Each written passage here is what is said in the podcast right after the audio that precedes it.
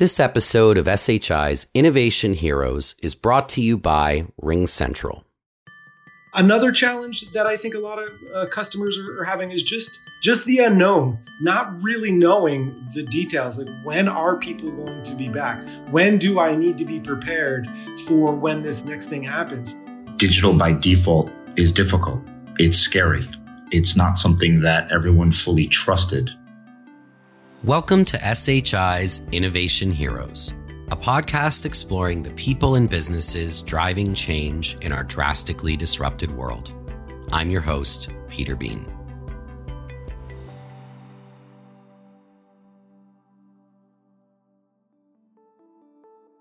A few months ago, SHI was getting ready to open the doors to an amazing new office in Austin, Texas, a project which we had dubbed the Garza Ranch. I'm a sucker for great architecture, and let me tell you, as far as corporate workplaces go, Garza was magnificent. Thousands of square feet of bright, colorful, and inviting nooks, meeting areas and eating spaces and work pods, all graced by a gorgeous sweeping view of the surrounding landscape via these huge floor to ceiling windows and outdoor work areas. It's the kind of place you look at and go, I want to work there. And then, and I am not kidding, on the exact same day as we were supposed to cut the ribbon on our brand new digs, the coronavirus lockdowns went into effect. New alarm bells ringing tonight on the coronavirus outbreak in this country. Doctors say the virus is spread through droplets when someone coughs or sneezes. And I think the business community, it's in their interest that people actually stay home and stop the spread. While this story stands out for its bad timing, it's far from unique. Businesses across the world are dealing with a new normal. They are being forced to create a culture and find ways to collaborate outside of the typical office setting. Everyone has questions about what happens now, like is the office space dead? And if so, what's next? How will we grow a culture? How will we create value and beat the competition? If we can't get our best and brightest minds together in person. So let's talk about it. On the show with me this week are two dear friends who are intimately involved with this discussion from two very different points of view. Jared Kaplan is the global head of technology at Teneo, an advisory firm that has counseled the leaders of many of the largest organizations in the world. SHI has been working closely with him over the last year or so on a major workplace and collaboration initiative. Sam Kennedy is the chief product evangelist at Poly, who's been researching the future of collaboration and visual communications for over 20 years. I can't wait to hear what they both have to say about the future, or perhaps the untimely death, of the office as we know it. Thank you for being on the podcast, Jared. Thanks for having me, Peter. And Sam, same to you as well. My pleasure. Thanks for having me. So I want to start by asking you both a fairly lighthearted question. Is the traditional office dead for good? Why don't we start with you, Sam? Oh, I don't think it's uh, dead. I think we're just in a little bit of a pause here, but uh, I, I, just think it's a matter of time till uh, there's a certain pretty large percentage of users are back in the office on a normal basis. And Jared, what do you think? Yeah, I, I think you know very very similar to, to Sam. I mean, obviously, temporarily it's on hold. I don't think it's dead. I think you know, kind of just looking at the landscape of where we're in, it's really what's the scale of your unified communications and telco strategy that has been the, the most tremendous and impressive way of how everyone can quickly join and, and be part of their office. Right. So the question I keep going back to is not that is it dead, but how will we actually transition back to the office culture once we get back in? So we're so used to this did this this crazy digital transformation. How is that going to work for me when I go back into the office, right? That hybrid approach. What do you think is going to be the biggest change for those end users when they come back to the office?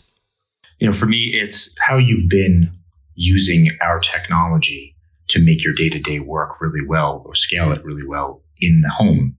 And will it have the same impact for you in the office? Or are you going to go back to doing video conferencing, right? Do I need a camera at every desk? Or are we going to be overutilizing the video conferencing in the office? I might add that I think that there's this concept of hybrid working now that most users are familiar with doing video. People are still going to be going to the office. I think video is here to stay. In fact, just to jump in there, because I'm, I'm actually in the office today as we're just finalizing a lot of our construction here. I have two users that came in and wanted to, were, they were a little upset because they were just using their laptop uh, webcam and they didn't realize that the team was actually here at the moment. They eventually did, but then when we got them set up with a you know with a brand new camera and they were on there, they were like, "Oh, this feels like it, we're back at home." So, uh, you know, to that point, I really do think that companies now are going to have to start adopting to both the home strategy as well as the office strategy, right? And you're going to have to scale that.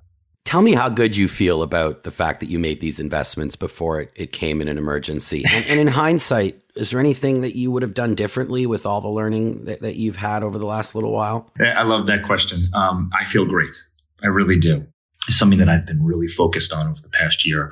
I think we've asked every question. We've uncovered, you know, we've, we've turned over every rock. We've dotted every I and crossed every T when it comes to what does a unified communication strategy mean in 2019? Into 2023, 2024 at the, at the latest. And we've had a lot of conversations.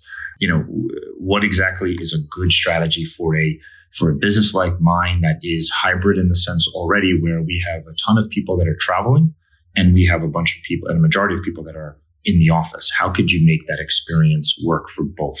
In late February, early March, you know, to be able to walk into a BCP conversation you know, at my firm and look everyone in the eyes and say, Hey, from a technology point of view, we're 100% covered and kind of have a few of those snickers and kind of like, yeah, like this is technology, right? Like technology doesn't always work. And then to prove, you know, second week of March, you know, March 16th, 17th, as telcos globally started to feel a struggle, the one thing at least that was 100% working was that strategy that we had around video and cloud based stuff. The timing of that was nearly perfect. Sam, I want to get your input. Not all companies were in that position. What are some of the challenges that you see customers struggling with the most with the biggest companies in the world? I think most companies were in some form of moving to uh, digital transformation uh, on some level. But what, what I've noticed over the last few months is just the speed in which uh, decisions have had to be made and changes have, ha- have had to be made. I think customers had their roadmaps that went out for a few years, but it was fast forward deployments significantly where it was I might not do something till the end of 2020 or into 2021 it was get it done by next week. And so I think the speed of which things have had to happen was a real challenge for for a lot of customers and just keeping up. Um, I think that uh, there was definitely some challenges for some customers that if they chose a platform that really wasn't working for them, how do you roll out a new platform or a new technology in the midst of all of this when your users are all over the place? Um, so again, I think Jared was in a good spot where they've already embraced that digital transformation. We're uh, a few steps ahead.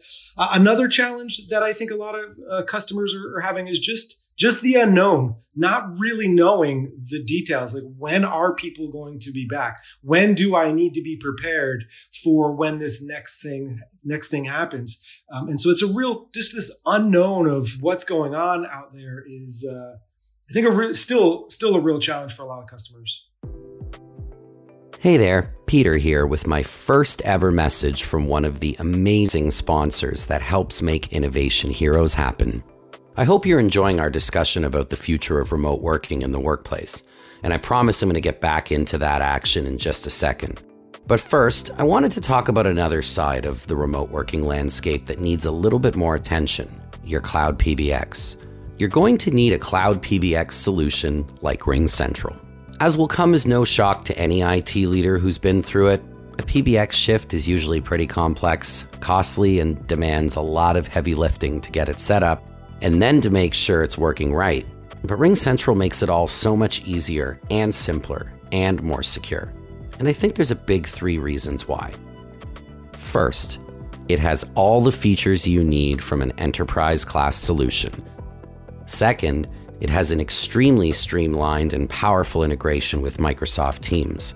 Last but not least, RingCentral has been recognized as a leader in the Gartner Magic Quadrant for the last five years running, SHI can help you make the right decision and find the best licensing and implementation plans for your needs. Simply visit shi.com slash ringcentral to learn more. I mean, the level of transformation around the world has been stunning. It's been incredible to watch and a little scary at the same time. Do you think we would have ever reached this level of digital by default in the workplace if COVID had never happened?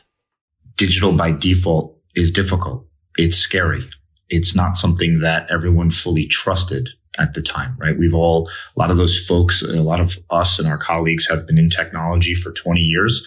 Um, you know, late 90s, early 2000s, it was a lot of throw things at the wall, a lot of promises of how things are going to work, and tech just wasn't there. For the most of our normal users, our typical users, it was very difficult you know, I'll take credit for putting the strategy in place early January. We're seeing, you know, over in 2019, seeing that the stars are finally starting to align. Those concentric circles of companies starting to work together uh, was starting to kind of align in a really exciting way. Uh, but the adoption of the digital transformation, you know, that's that was due to the pandemic. I would add that I think the technologies themselves the timing was was pretty right there as well as uh, the, the big unified communications as a service and video as a service players their technologies have matured to a point now where there really is infinite scale, right? The fact that everybody has, that these platforms have moved to the cloud over the last few years, we were ready for this. Again, I've been doing in video uh, for over 20 years. If we were still stuck on prem, we couldn't have supported this. We couldn't have supported everybody, just this tens or hundreds of times growth. It just couldn't have gotten there. So the great thing is that the technology was really ready for when something like this happened. I just think that uh, you know, COVID 19 was this forcing function and enabled the users to go, okay, I get this does work. I can do this. It's easy. This is easy enough. The quality is good enough. It is secure enough. So all of the things that needed to be there for those users to feel comfortable, feel safe, they were there. The great part is I think that the big players, their platforms were ready for this to happen. I want to pivot to culture now. How are you continuing to onboard new employees, get creative, and get to know each other without a physical culture hub? You know, really focused on our technology stack and what we have. This was starting in like February as we started to, you know, kind of see the storm coming. Um, and that puts us in a really good scalable way because if that technology can work for the business, then it should be good enough. It doesn't have to be the greatest because sometimes the greatest, you know, is where the, a lot of the confusion and the hard adoption comes into place. And so we really took that that focus um, on our, and we were we were in a pretty good spot. But more importantly, and just a humble plug for for you guys, we worked with SHI very closely to kind of change a few of those areas where it wasn't good enough. So you talk about onboarding. Our onboarding became a nightmare all of a sudden our laptop inventory of 20 that we had left, you know, that was at certain people's homes was now gone due to break fixes and, and new people. So I think the one, the bigger one that I'm really proud of is partnering with SHI and working with your laptop imaging and mobile setup team and utilizing that now for all of our onboarding. So it's been, that's been great. And so again, it, it's that approach of good enough tech and then where can we pivot and make our, and make our team even stronger. That's awesome. Sam, what are you seeing in the field? I think one of the things that Poly has done very well for a lot of the years is because we have such high quality video experiences, I'm on video so much that I get a lot of it's it's obviously not like being in the same room as someone obviously but um, I'm able to connect to a lot of people. And right now when I can't travel or can't be in front of, people the fact that I can see their eyes the fact that I can see their body language all of those things that we've been doing for and saying for years that that values video. I mean right now it's just more needed than it ever has. And so uh, all of these video meetings are really helping drive that uh, that socializing and get at least some of that social impact that I think we all need. One of the things that I've found is this drive towards informality. Um, in the past, you know, and I'd have to be on video in a suit. at least at the top, anything that's on video, I'd have to be in a suit because everybody on video is, is on a suit.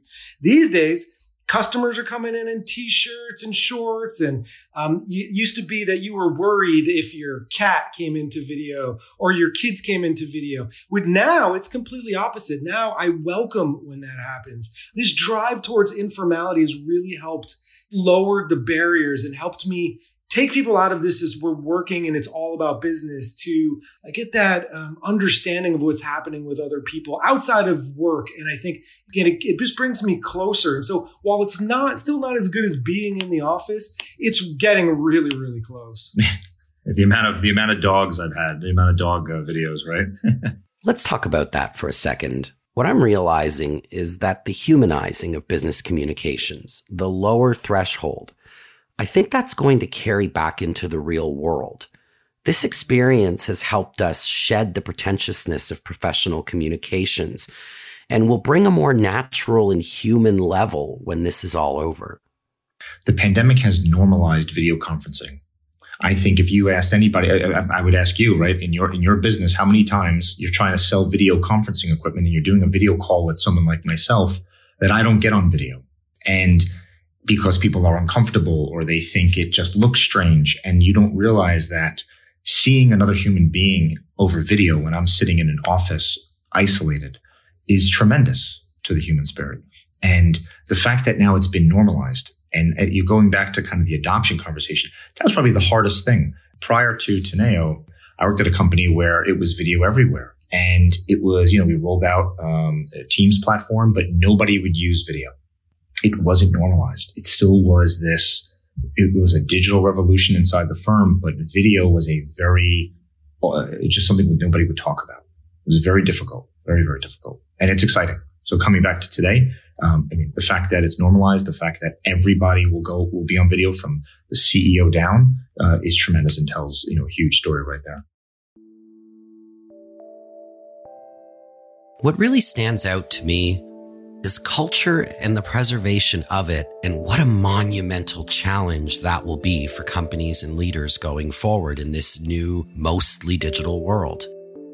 I gathered Sam and Jared together for this episode to get both sides of this story the, the manufacturer and the customer side.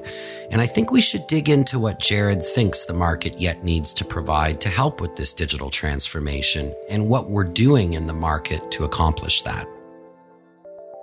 So a business like ours requires to be able to connect with different clients around the world, obviously. So pre-COVID and even now post-COVID or, or while we're in COVID, uh, in this COVID world, my strategy has always been software agnostic. So I'm looking for a hardware. We're looking for hardware that will work with everything, right? That nirvana. You know, I won't take the big, I won't say the big three, but if I'm looking at Cisco, Microsoft, now Zoom and say BlueJeans. Let's say, let's take those four, which are widely popular.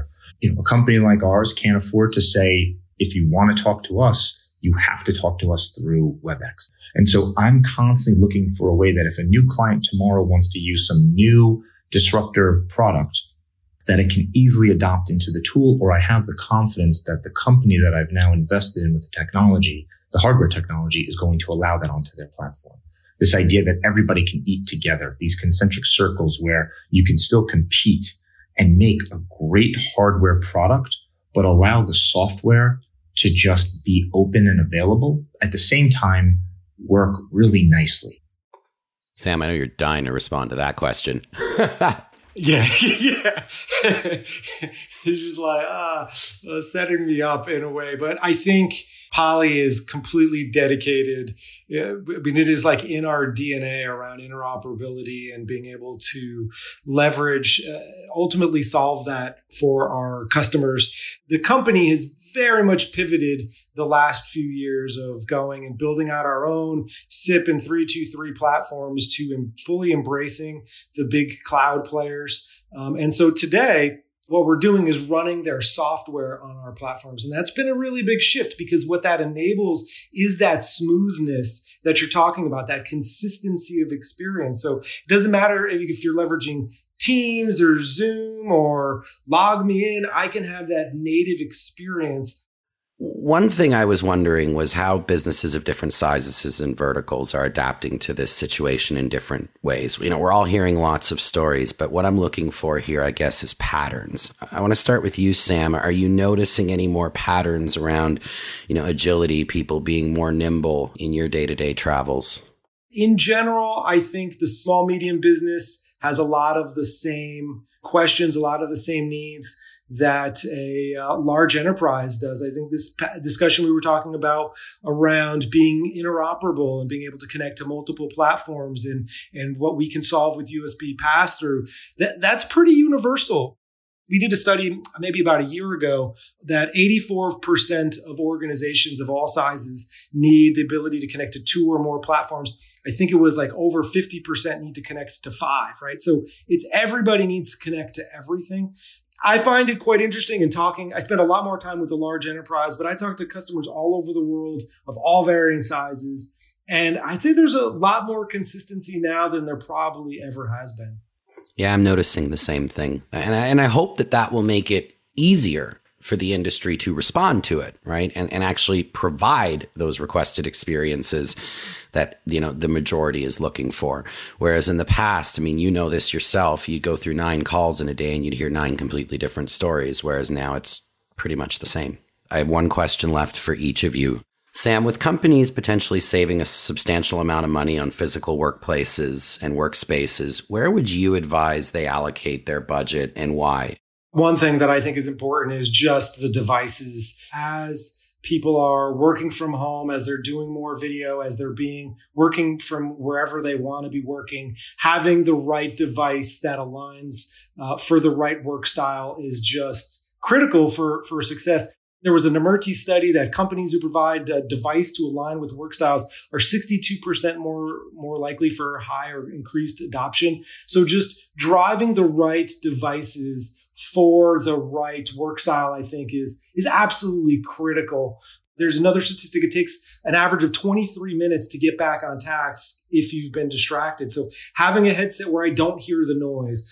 And the other thing I would mention on this is a focus around manageability and analytics, because as there's more people are working from home, you want to be able to have the tools that are going to help the help IT be successful in deploying them, managing them, understand where there are errors. And so aligning with the right devices and aligning with the right strategy around manageability and analytics, I think those go hand in hand. That is great advice. Now, Jared, you recently signed up for some significant new real estate in Manhattan. What's your plans for this space today versus when, you know, you guys signed the lease? Uh, not timely for sure. But in all seriousness, we, we took a, you know, we, we started this venture in early January. So we were already kind of moving forward. So we've really just steamed forward with, with that work. If you think back to March and the conversations that everybody was having and now come forward to today's day in September, October timeframe, the world has changed. I mean, the world changes, it seems now weekly. For us, our, our focus on that space was really in the beginning when this did start to happen, we did pause and we looked at from a capacity point of view, what can we handle? So for us, it was really capacity planning. And we looked at long and hard. We definitely did. We looked at, you know, immediate changes like automatic doors and thermal cameras and space suits, you know, anything and everything that you could think of to make that safe space. But really what it came down to for us was, you know, again, that, that social distancing. How can we keep everyone socially distanced, but at the same time feel comfortable to come back at a capacity that is allowed. Um, and so for there, we're looking at things like utilizing hardware and software that will allow our employees that voluntarily do want to come back to uh, to feel safe or COVID safe. And so that's using things like, you know, we've signed up for Robin uh, for their room and seat planning globally, um, and that allows people to book rooms. They don't they can book rooms themselves. But yeah, it's uh, it's something we think about all the time. All right. I want to thank you both for being on the show. Um, Jared, thank you so much for being here and sharing your opinions. And Sam, as always, thank you for joining. Really appreciated and enjoyed the conversation. Thank you both. Yeah, thank you for having me. My pleasure. After speaking with Sam and Jared, I have to say I'm feeling excitement. Excitement for change. Change that's been needed for a long, long time. Change for the better. We covered a lot of ground, but two big ideas stood out to me. First, we found out that the office space probably isn't dead, but it's never going back to the way it was. And second, we saw just how heroic IT can be when the pressure is on. It's truly miraculous to see just how quickly and effectively companies like Teneo were able to make the shift. This is definitely going to raise the bar for future digital transformation projects. We're all going to be expected to be a lot more agile now.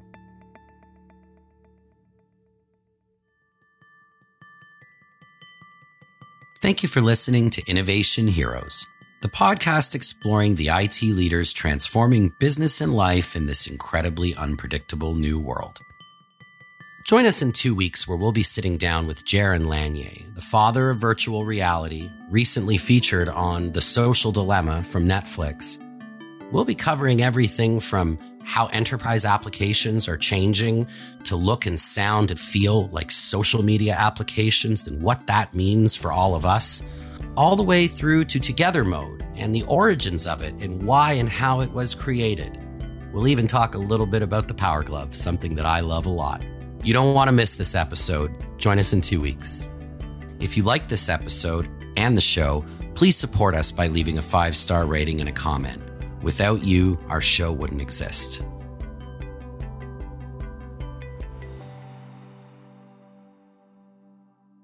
This episode of Innovation Heroes was brought to you by RingCentral. Visit shi.com slash ringcentral today to download your free white paper and learn more about RingCentral's powerful Teams integrations, including enterprise class PBX calling and security.